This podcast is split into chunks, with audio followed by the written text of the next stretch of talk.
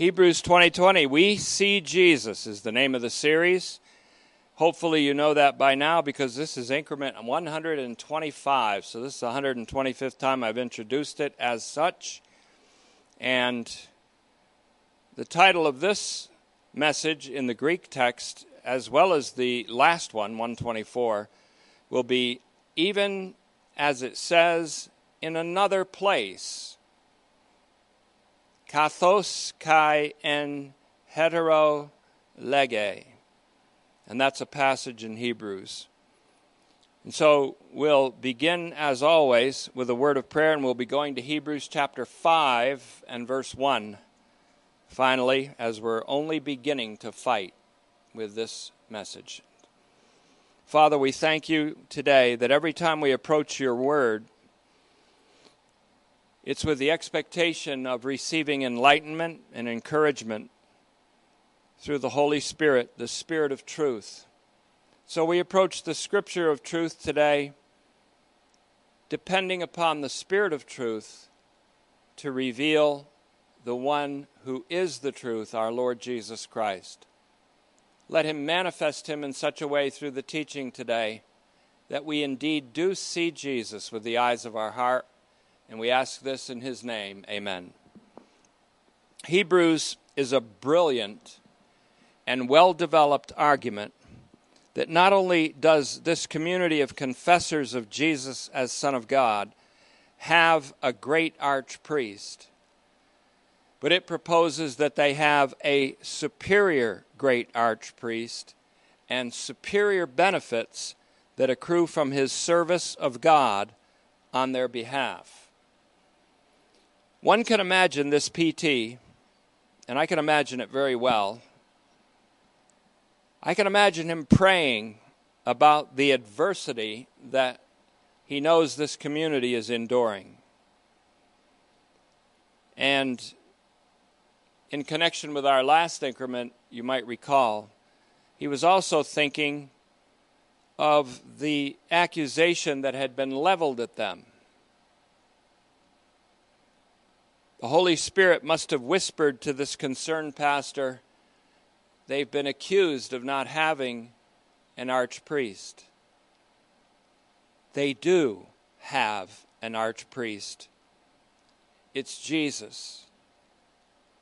He is the priest for the age, like Melchizedek. Tell them that.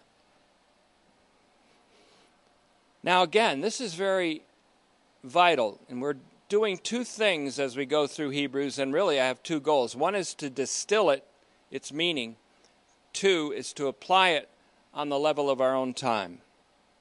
No other document in the New Testament, and there are 27 of them, overtly identifies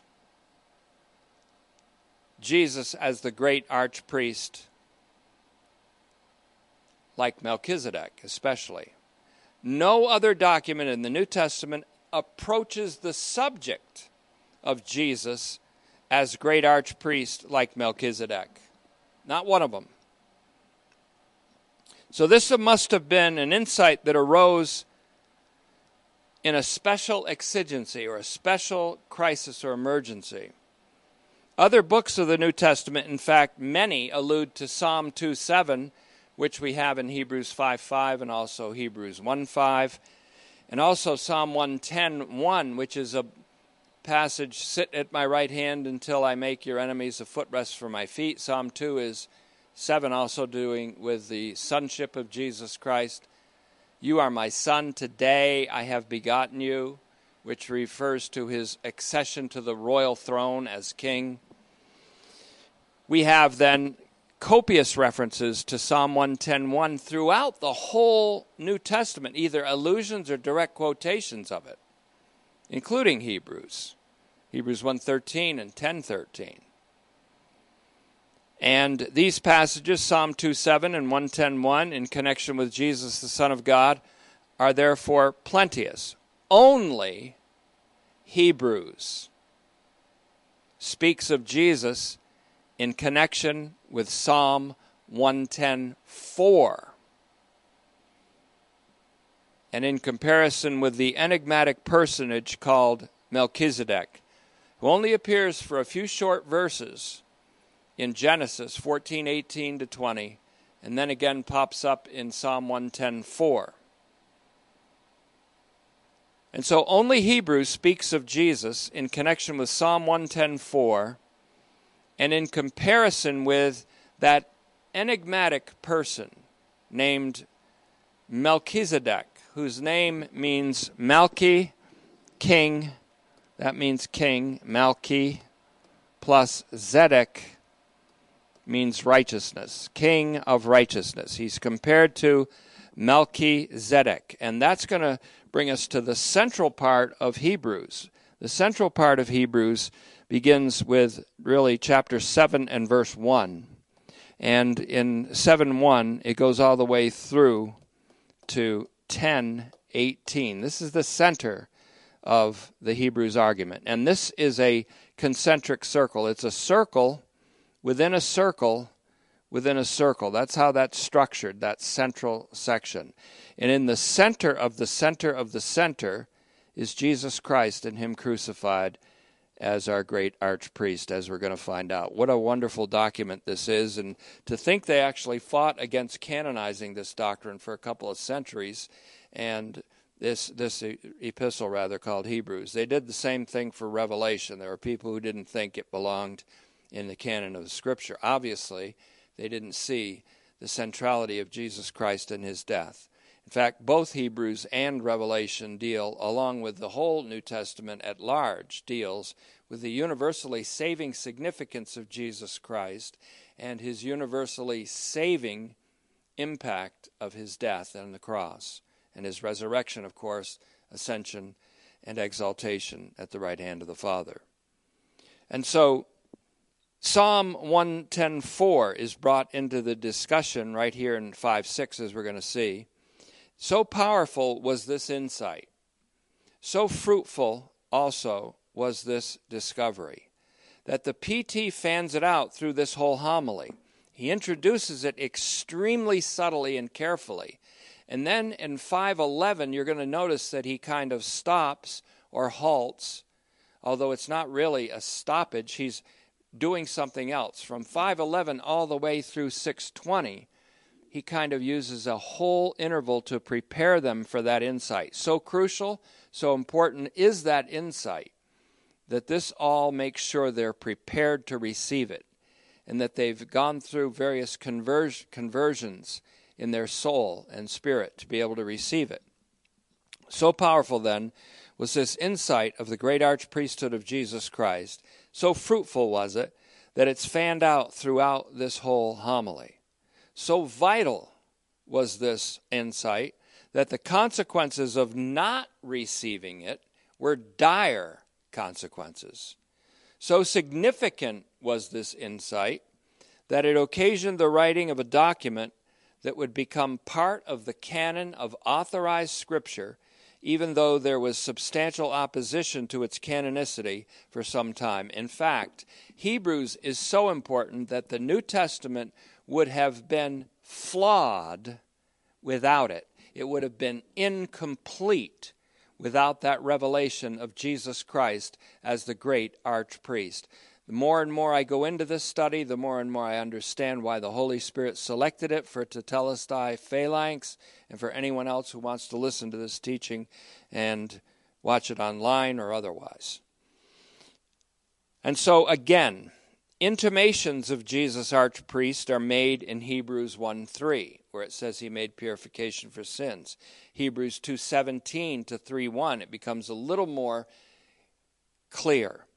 Then Hebrews 4 14 to 16, and then this leads to Hebrews 5, which is a comparison and contrast of Jesus with Aaron, Moses' brother, and the first archpriest of the Levitical order.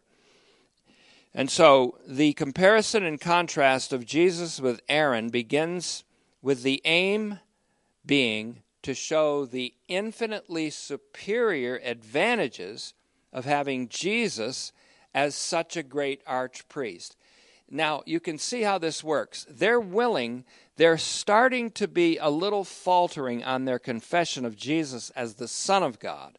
So, the whole point of this writer is yes, he's the Son. There's no angel that was ever called Son. None of the angels were said to sit at my right hand as Jesus was. He has a name above the angels. He has a name and an importance and an honor above Moses. He has an honor above Aaron, is the next step in this, this show of the superiority of Jesus Christ. We see Jesus superior as a great archpriest. So once they understand this insight, what it does is fortifies their confession of Jesus as the Son of God and fortifies them against returning to an abrogated or disannulled system of temple sacrifices. And eventually that would even lead to destruction if they were there for the feast in AD 66, where the Roman armies came as the abomination of desolation, surrounded the city and starved it, and then besieged it, and then attacked it, then sacked it, then burned the temple. They this PT didn't want them there when that happened. So one can imagine the whole scenario here. So intimations are made first, then Hebrews 5:1. I've translated it this way so far. Every archpriest selected from human beings is appointed to act on behalf of human beings in things that pertain to God, to offer both gifts and offerings for sins. And so this archpriest has a horizontal ministry and a vertical orientation. He acts on behalf of human beings is the horizontal orientation. He, do, he acts on behalf of human beings in things that pertain to God is the vertical orientation of the great archpriest. And therefore, the cross is accentuated here because it goes on to say to offer both gifts and offerings for sins. The main thing that the archpriest does that pertains to God and that's on behalf of the people is he offers gifts and sacrifices for sins.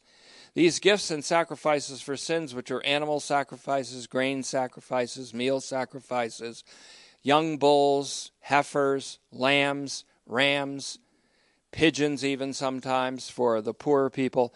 All of these are a type of the once and for all and forever sacrifice of Jesus Christ, the Lamb of God, that took the sin of the whole world out and that offered forgiveness forever for all humankind for all time. And so this is what's this whole thing is directed toward. Every archpriest selected from human beings. He had to become a human being in the sense that he had to take on flesh, become like his brothers and sisters, in order to be selected from among human beings as an archpriest. Because every archpriest, whether Aaron or Jesus even, selected from human beings is appointed to act on behalf of human beings in things that pertain to God to offer both gifts and offerings for sins. And then verse 2 says, And who is able to deal gently with the ignorant and those who are led astray, since he himself experiences weakness in many ways. Jesus certainly experienced weakness in many ways, but his weakness never led him to sin like every other archpriest who then had to offer a sacrifice for himself as well as for the people. Jesus didn't need to do that. Verse 3 And because of this weakness, and I put it here in brackets because it's true to sense, because of this weakness, which sometimes lead to sin, just as he offers sacrifices for the sins of the people, he must also do so for himself. We're talking now about every archpriest not the unique messianic archpriest, Jesus Christ. This is a comparison and a contrast. The next point is very important, and it goes to Hebrews 2 9, which is our title verse for our whole series. Hebrews 2 9 is extracted from Psalm 8 4 through 6, or the Septuagint Psalm 8 5 through 7. It has to do with the honor and the word honor, I'll write it right across the cross, is T I M E. Time. honor is found both in Hebrews 2 9, we see him glory or crowned with glory and honor. He who was crowned with thorns, the thorns and thistles of Adam's curse, is now crowned with glory, which is the glory of a king, and honor, which is the honor of the priesthood. The reason we know that it's the honor of the priesthood is because of verse 4. It says, No one takes this honor, the honor of the archpriest, on himself, but is called by God, just as Aaron was.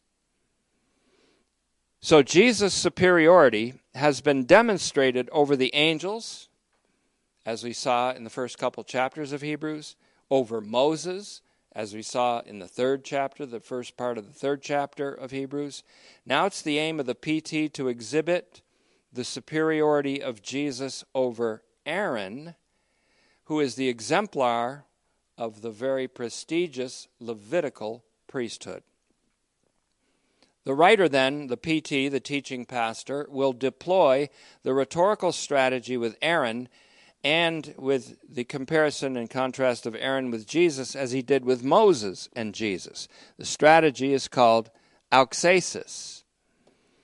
And it means a comparison that doesn't say Aaron is bad and Jesus is good, but a comparison that says Aaron is great, but Jesus is greater. Did the same thing with Moses. Didn't take Moses down he simply said, Moses is great, Jesus is greater. The angels, some of which are principal angels, archangels, they are great, but Jesus is greater. That's auxesis. It's a rhetorical strategy that was made famous by Aristotle and Quintilian and other people that were skilled in rhetoric. So was this pastor. This pastor was a highly educated man, and he was possibly speaking to an audience that was also fairly cognizant of a lot of these things, like rhetoric. And so no one takes this honor on himself, but is called by God just as Aaron was. So Jesus' superiority has been demonstrated over the angels, over Moses. Now it's the aim of the PT to exhibit Jesus' superiority over Aaron, who is the exemplar of the Levitical priesthood. He's going to deploy this strategy called auxesis. He will also deploy the law of similarity and dissimilarity to demonstrate the superiority of Jesus over Aaron and the superior prestige or honor, time, of the archpriesthood of Jesus, even over that of Aaron. And therefore, the sacrifice that Jesus offers is superior over the sacrifices offered by Aaron and by all the high priests of his order. So later in the central concentric ses- section of Hebrews, that's 7 1 to 10 18, the PT, the preaching teacher, will highlight the significance of Jesus' likeness to a figure and a personage named Melchizedek, as we've seen. And even more importantly, he will show the infinite superiority of the offering offered by Jesus, the priest, for the age. He's called the priest for the age, like Melchizedek. That did not mean that Melchizedek is a priest for the age, but it meant that Jesus was like Melchizedek, whose name means king of righteousness and priest, and king of Salem or Jerusalem but Jesus is priest for the age, and I'll explain what that means. The development of this insight into a doctrine and into a basis for exhortation actually becomes the necessary incentive to push this community that he wrote to forward to a state of completion. And by that I mean they become in by complete I mean they become a coherent prolepsis or anticipation of the solidarity of Jesus with all of humanity. So Hebrews 5 5, and I'm really taking the barest outline of this as we did with Zechariah 3 1 to 9 last time. Hebrews 5 5, my translation so far with a little bit of commentary. Similarly, note this word, similarly, as it starts off verse 5. I've talked about the law of comparison and contrast. I've talked about the law of similarity and dissimilarity. And that's what he uses to compare and contrast Jesus as archpriest with Aaron as archpriest. And Jesus comes out far greater, of course. So he begins this whole thing with the word similarly. And it's a very, uh, very rare use of a, an adverb that looks like this. And I'm only doing this to show you how this illustrates the law of similarity and dissimilarity. Utos or hutos and sometimes with an S and sometimes not with an S. H U H O U T O S and sometimes not an S. It simply means similarly. So we already have there the law of similarity. Similarly, the Messiah did not glorify himself or promote himself. Again, this word glorify also refers back to Hebrews 2 9 he did not glorify or promote himself to be archpriest. On the contrary, and here's where the argument hits a pivot that creates a tremendous forward momentum, not only for the establishment of this congregation, but for the defeat of the accuser. So he says, On the contrary, the one who said to him, you are my son. Today I have begotten you. That same one said, You are a priest for the age, just like Melchizedek. So, because the confession to which these readers must hold fast is that of Jesus, the Son of God, or Jesus as the Son of God, the teaching pastor re emphasizes the original passage that he quoted from Psalms You are my son, today I have begotten you. He originally cited that all the way back in 1 5 to show the unique sonship of Jesus. His aim now is to link the terms son, capital S O N, and archpriest to show that this same Jesus who is the Son of God according to their confession, and ours for that matter, is also the great archpriest. And not only that, this is verifiable by the scripture, just as his sonship is verifiable throughout the scripture. Hebrews 5 5 then begins with that adverb uto or hutos, an adverb that refers to that which preceded it, that is, Aaron. It means in the same way. As such, it's part of a comparison. It can even be translated as similarly here, as I will do it, and I, as I have. And so here the law of similarity is clearly in evidence.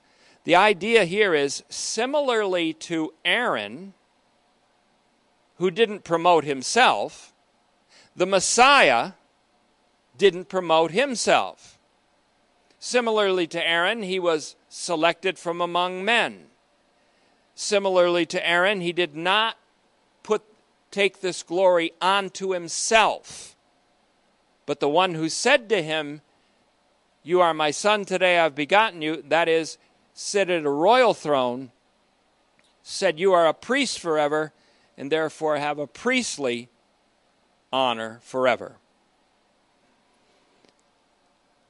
So, in the same way that Aaron didn't exalt or promote himself to the honor of being an archpriest, the Messiah, Jesus, did not promote or exalt himself to that position, a position that holds great honor. Now, this may be, if we're going to get back to the invisible cause of this or occasion of this writing, there may be a direct hit here on the invisible accuser, because in contrast to both Aaron and the Messiah, namely Jesus, in contrast to them, the accuser, also known as the adversary, did exalt himself, and as a result will be brought low and dishonored. In fact, there's a little bit of proof, anyways, in the scripture that Satan himself aspired to the office of great archpriest. Tried to take that honor to himself. The adversary then did exalt himself. You see that, in, for example, in Isaiah 14, 12 to 14, Ezekiel 28, 13 to 18, etc. He did exalt himself, and as a result will be brought low and dishonored, just like all of his accusations against the brothers and sisters of Messiah will also turn to ashes. So here in Hebrews 5 5b through verse 6 is the sudden, pivotal, and surprising turn of the entire homily. This is where the pivot is that turn, um, upon which the whole homily turns. It's powerful.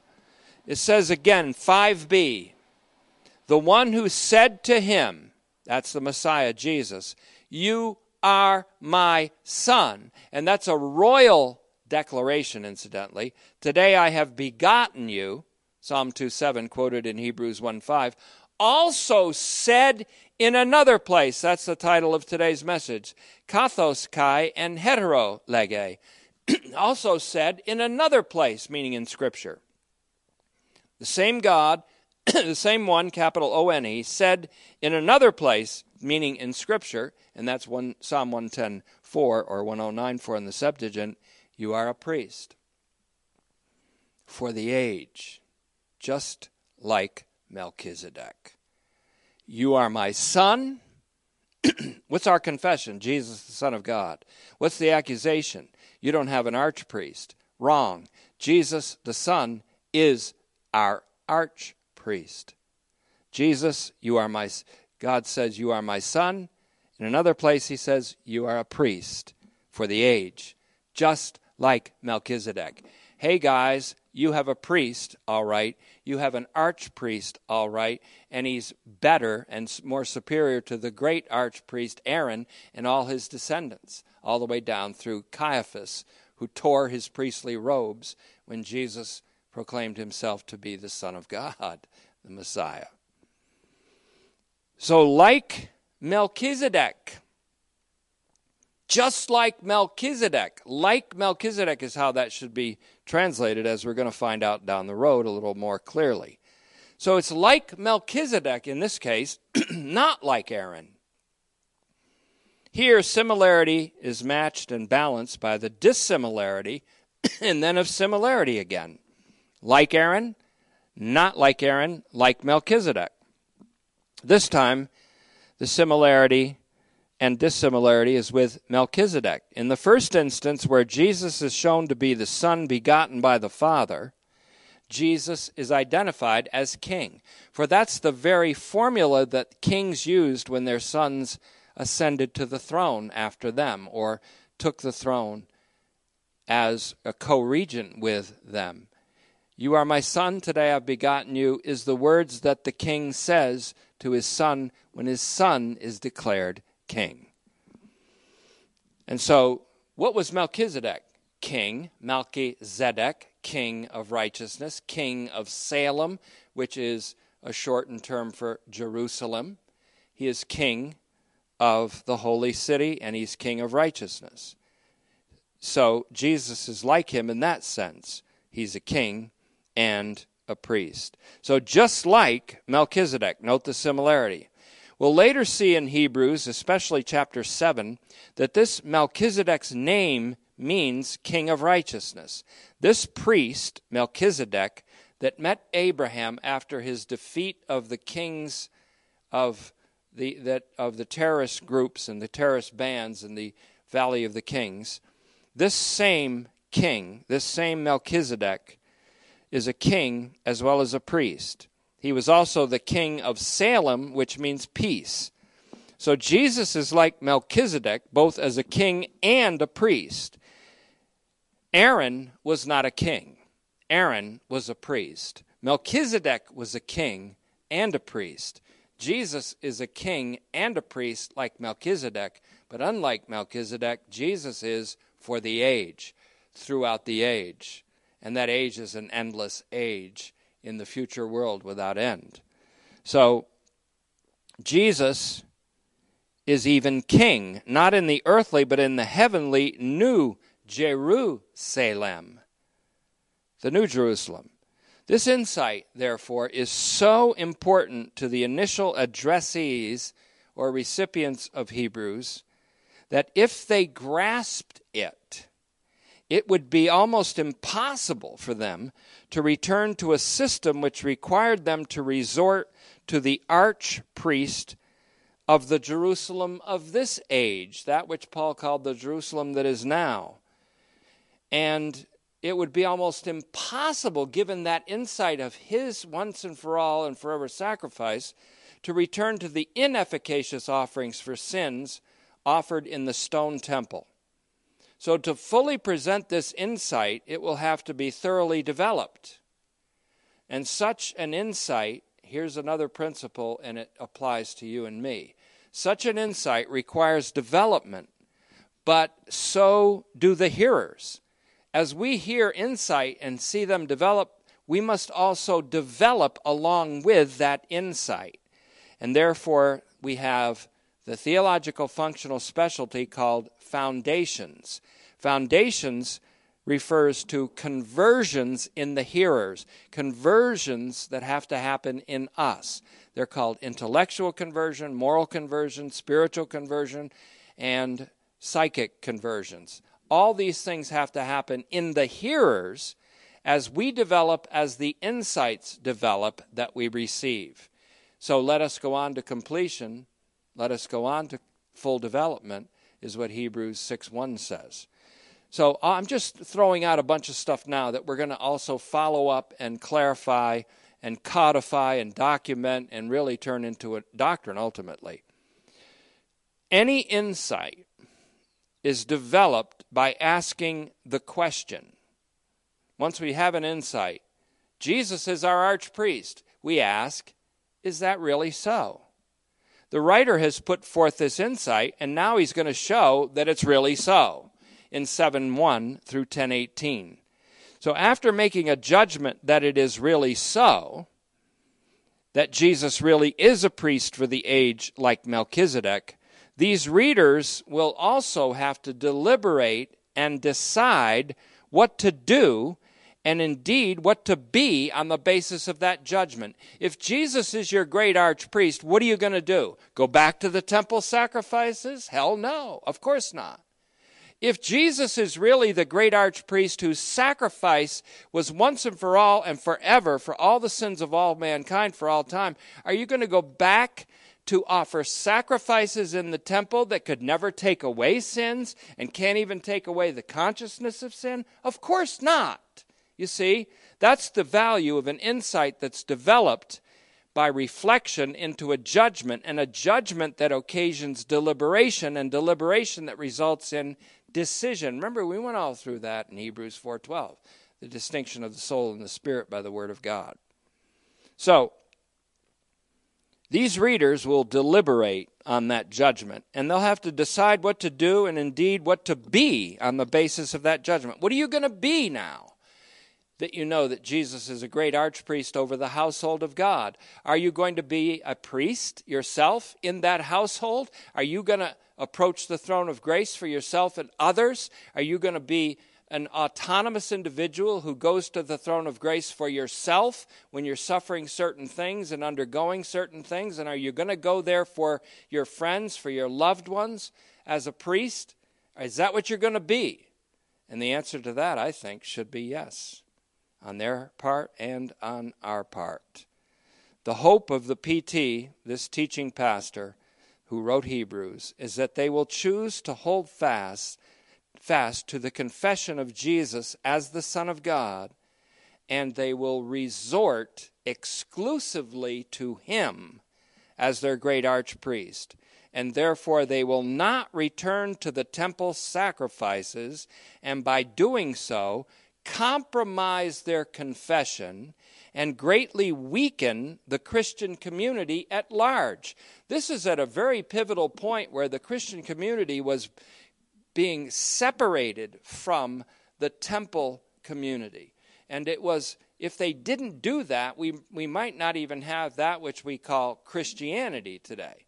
Even though Christendom has its faults and its flaws, there's definitely a distinction of the followers of Jesus Christ, and it's called Christians today. It's a Christian community, and it's a prolepsis of a universal salvation. So, the idea here is that Hebrews will have done its job in dispelling any mental and spiritual duress in the readers that would come about by what is psychologically known as cognitive dissonance. That's when you hold two mutually exclusive attitudes about something. Holding fast their confession of Jesus, for example, and going back to the temple sacrifices. You can't hold both those attitudes a good attitude toward the temple sacrifices and a good attitude toward Jesus, the Son of God. You can't hold both of those without having some kind of cognitive dissonance that has to be cured by going one way or another. Jesus said it this way you can't serve God and mammon. You got to serve one and forsake the other. They're going to have to stay with Jesus as the Son of God and forsake the temple sacrifices or go back to the temple sacrifices and endure the consequences.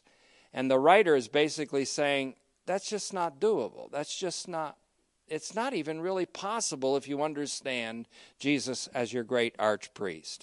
So Hebrews will have done its job if these believers truly receive this insight. Armed with the unprecedented and unparalleled insight of Jesus the Christ, the Son of God, also being their great archpriest, and his definitive and final offering and sacrifice for sins on the cross, being the definitive and final sacrifice for sins they're far less likely to even consider hiding the light of their confession under a bushel basket, or in this time of year, under an Easter, Easter basket, for that matter, in order to associate again with a system and a society who rejected Jesus, the Son of God. Not worth it. So the preaching pastor, in closing, never gets too far away from the sufferings that Jesus endured because his audience is enduring some suffering.